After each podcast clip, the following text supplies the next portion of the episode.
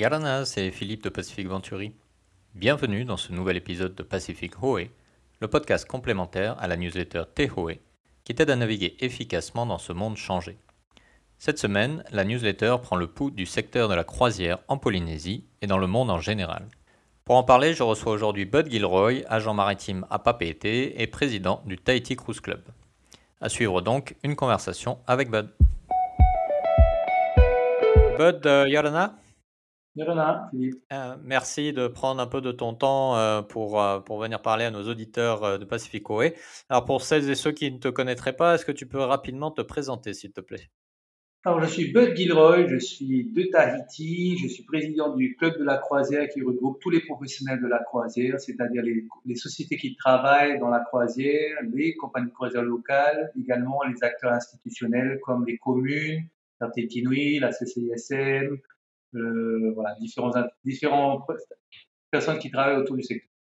D'accord. C'est une forme de Tahiti tourisme spécifique croisière, alors, euh, on peut dire? Oui, c'est comme un, un, cluster de, de, professionnels du secteur, comme l'aéroport, par exemple, également.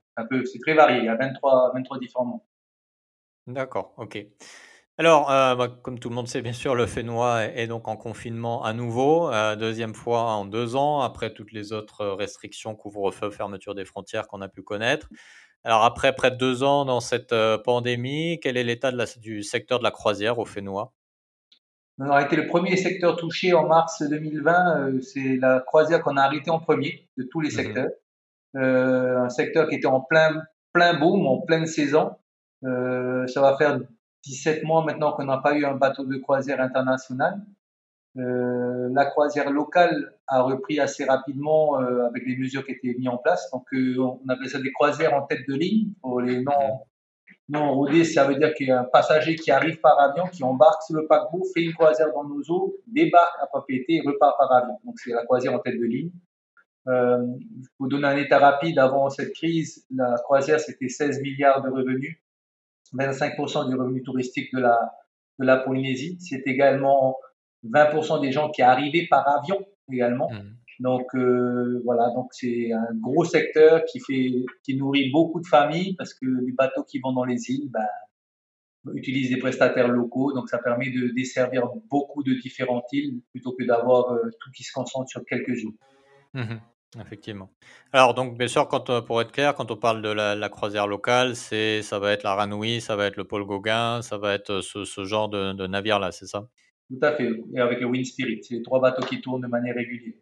D'accord, et qui sont basés euh, donc euh, localement. Et, est-ce que cette croisière locale, justement, s'en sort mieux depuis la pseudo-reprise euh, qu'on a eue ou qu'on essaye d'avoir que les croisières internationales, puisqu'on n'a plus vu de, de, de grands paquebots de, de, grande taille à Tahiti depuis longtemps alors, la croisière, euh, en ce qui concerne différentes compagnies, Aranui, donc qui dessert les, les marquises, effectivement, a, dû, a pu reprendre, mais parce qu'également ils font du fret, même si c'est très très difficile, parce qu'avec ce qui s'est passé en Europe, eh ben, ça a ralenti euh, ben, tout, tout, le monde au niveau des voyages. Le Wind Spirit avait c'est une clientèle essentiellement américaine, donc eux sont sortis de confinement, on va dire, de confinement américain, ont pu voir leur activité reprendre également. Le Paul Gauguin était censé reprendre euh, et parti en carénage pendant cette période difficile. Mhm. Donc, était prêt à redémarrer, devait redémarrer à la fin de ce mois-ci. Et là, ben, tout est en suspens maintenant. Donc, un autre gros, gros coup dur pour la croisière euh, en tête de ligne en Polynésie, effectivement. Oui, effectivement. Et à court terme, alors aussi, enfin, aussi réaliste qu'on puisse être, puisqu'on n'a quand même pas beaucoup de visibilité, mais comment tu vois, toi, l'évolution de, la situation, tant pour la croisière locale que pour le potentiel retour des, euh, des plus gros paquebots internationaux?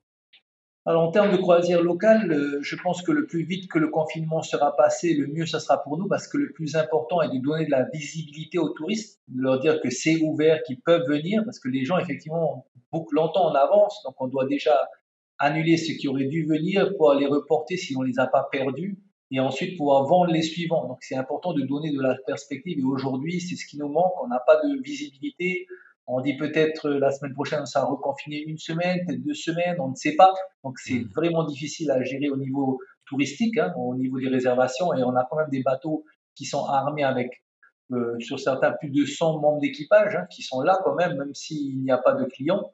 Donc là, c'est ça la plus grosse difficulté pour la croisière locale. Pour la croisière internationale, elle a déjà repris ailleurs dans le monde, en, mhm. Grèce, en Amérique, partout, ça, ça a commencé à reprendre après une année très, très difficile pour les grosses compagnies de croisière. Nos plannings sur 2022 sont chargés. Les plannings sur 2023 commencent déjà à se réserver. pour donner un ordre d'idée, euh, les croisières Tour du Monde, par exemple, sur des bateaux de 5 étoiles, se sont vendus en moins de 24 heures pour des bateaux de 700 passagers.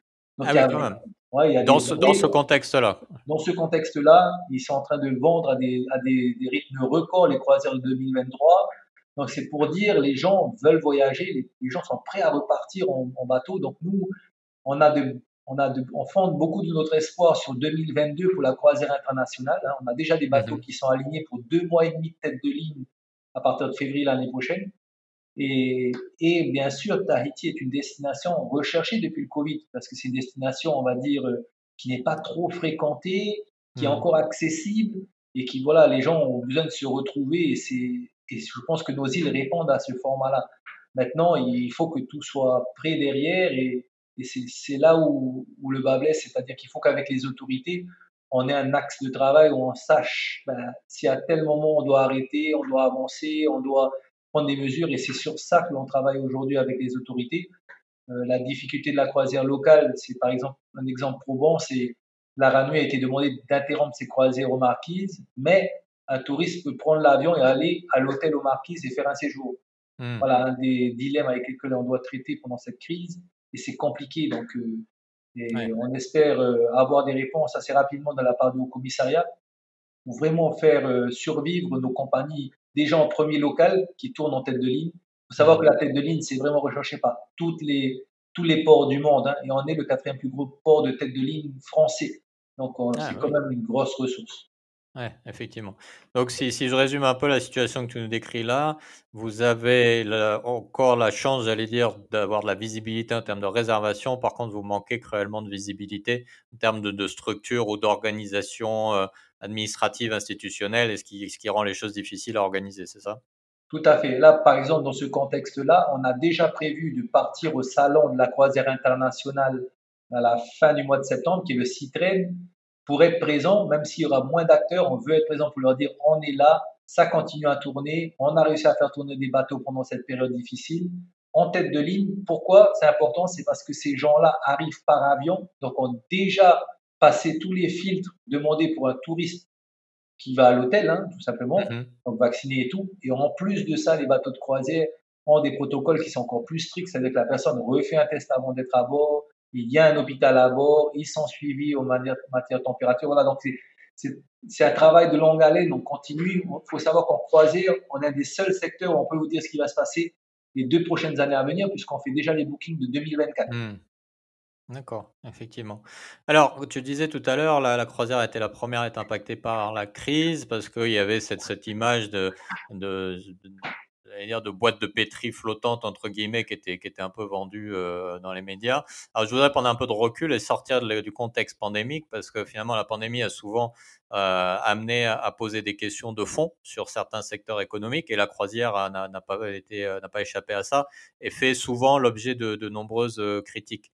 Donc face à face à ça et à la lumière de la situation actuelle, penses-tu que ce soit quand même encore un, secteur qui est porteur à l'échelle euh, internationale et qui, localement, pour notre économie, euh, bah, est toujours un, secteur, j'allais dire, utile ou que, sur lequel on peut, on peut encore se reposer avec toutes les attentes en matière d'environnement, etc., etc.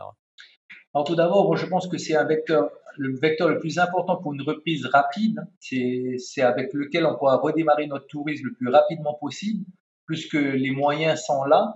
Euh, en ce qui concerne le débat parce que c'est vrai que ça, on a quand même été une cible facile en disant que c'était un vecteur qui portait, euh, portait le virus partout. Euh.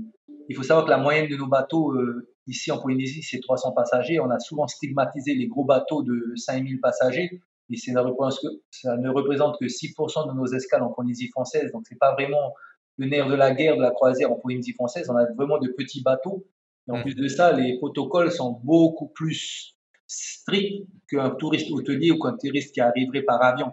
Donc, euh, c'est compliqué, c'est on doit, on doit se battre contre cette, image négative, mais je pense que euh, c'est vraiment un vecteur important pour le développement économique local parce que, par exemple, un, bateau, un touriste lambda qui viendrait pour un tourisme terrestre ne ferait que deux, trois îles. Nous, avec un touriste qui vient sur un bateau de croisière, il va pouvoir en faire sept. D'autres bateaux en vont dix différentes destinations avec les bateaux qui peuvent faire et les marquises et les Tuamotu. Et ça permet à tellement de monde de vivre derrière avec euh, des prestataires qui font que ce soit des prestataires qui vendent des 4x4, qui vendent du, kayak, qui vendent du snorkeling, même également des guides qui montent à bord pour faire des présentations. Je pense que c'est un vrai vecteur de développement pour nos petites îles qui sont tellement éloignées et qui ont besoin d'être rapprochées. Et il faut avouer, on est entouré à 90% par de la mer. Donc, euh, on est un territoire maritime à la base. Effectivement, mais peut-être du coup plutôt au niveau de la croisière tête de ligne que de la grande croisière internationale alors? Eh ben, la croisière internationale, c'est très très périodique. Il hein. faut savoir que c'est pas à mm. l'année. On se bat pour avoir des plus petits bateaux à l'année, comme euh, du 50 pax, 50 mètres, 50 pax.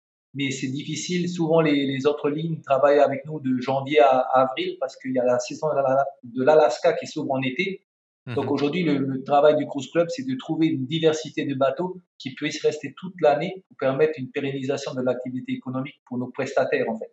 La personne qui investit dans un 4x4, elle n'a pas besoin d'acheter 10 4x4, elle sait que son 4x4 à lui va être loué tous les jours pendant une année entière. C'est ce qui lui permet de faire tourner l'activité. Hmm. D'accord, donc c'est peut-être aussi plus facilement absorbable par, euh, bah, dire, entre guillemets, l'écosystème, euh, mais au sens large du terme, y incluant la partie économique euh, au niveau local. Tout à fait. D'accord. Ok, bah écoute, Bud, merci beaucoup pour ces éclairages et bah, bon courage au secteur de la croisière locale dans, dans, ces temps un peu houleux. Et merci beaucoup et un, grand bonjour à tous nos auditeurs qui nous écoutent. Merci.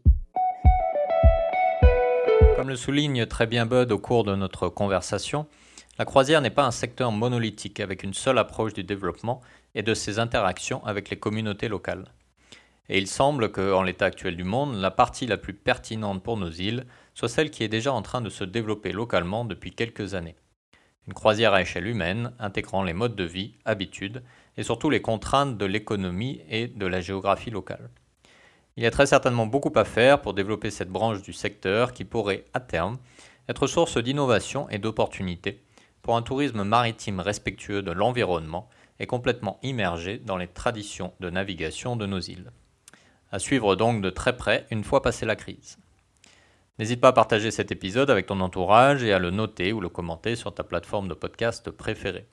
Tu peux retrouver la newsletter d'aujourd'hui sur nos réseaux sociaux ou notre site internet où tu peux également t'y inscrire gratuitement pour recevoir dans ta boîte tous les prochains numéros. Tu peux découvrir également tous nos podcasts et nos services sur notre site internet www.pacificventuri.com. À la semaine prochaine pour un nouvel épisode, un nouveau thème. Prends bien soin de toi, Nana.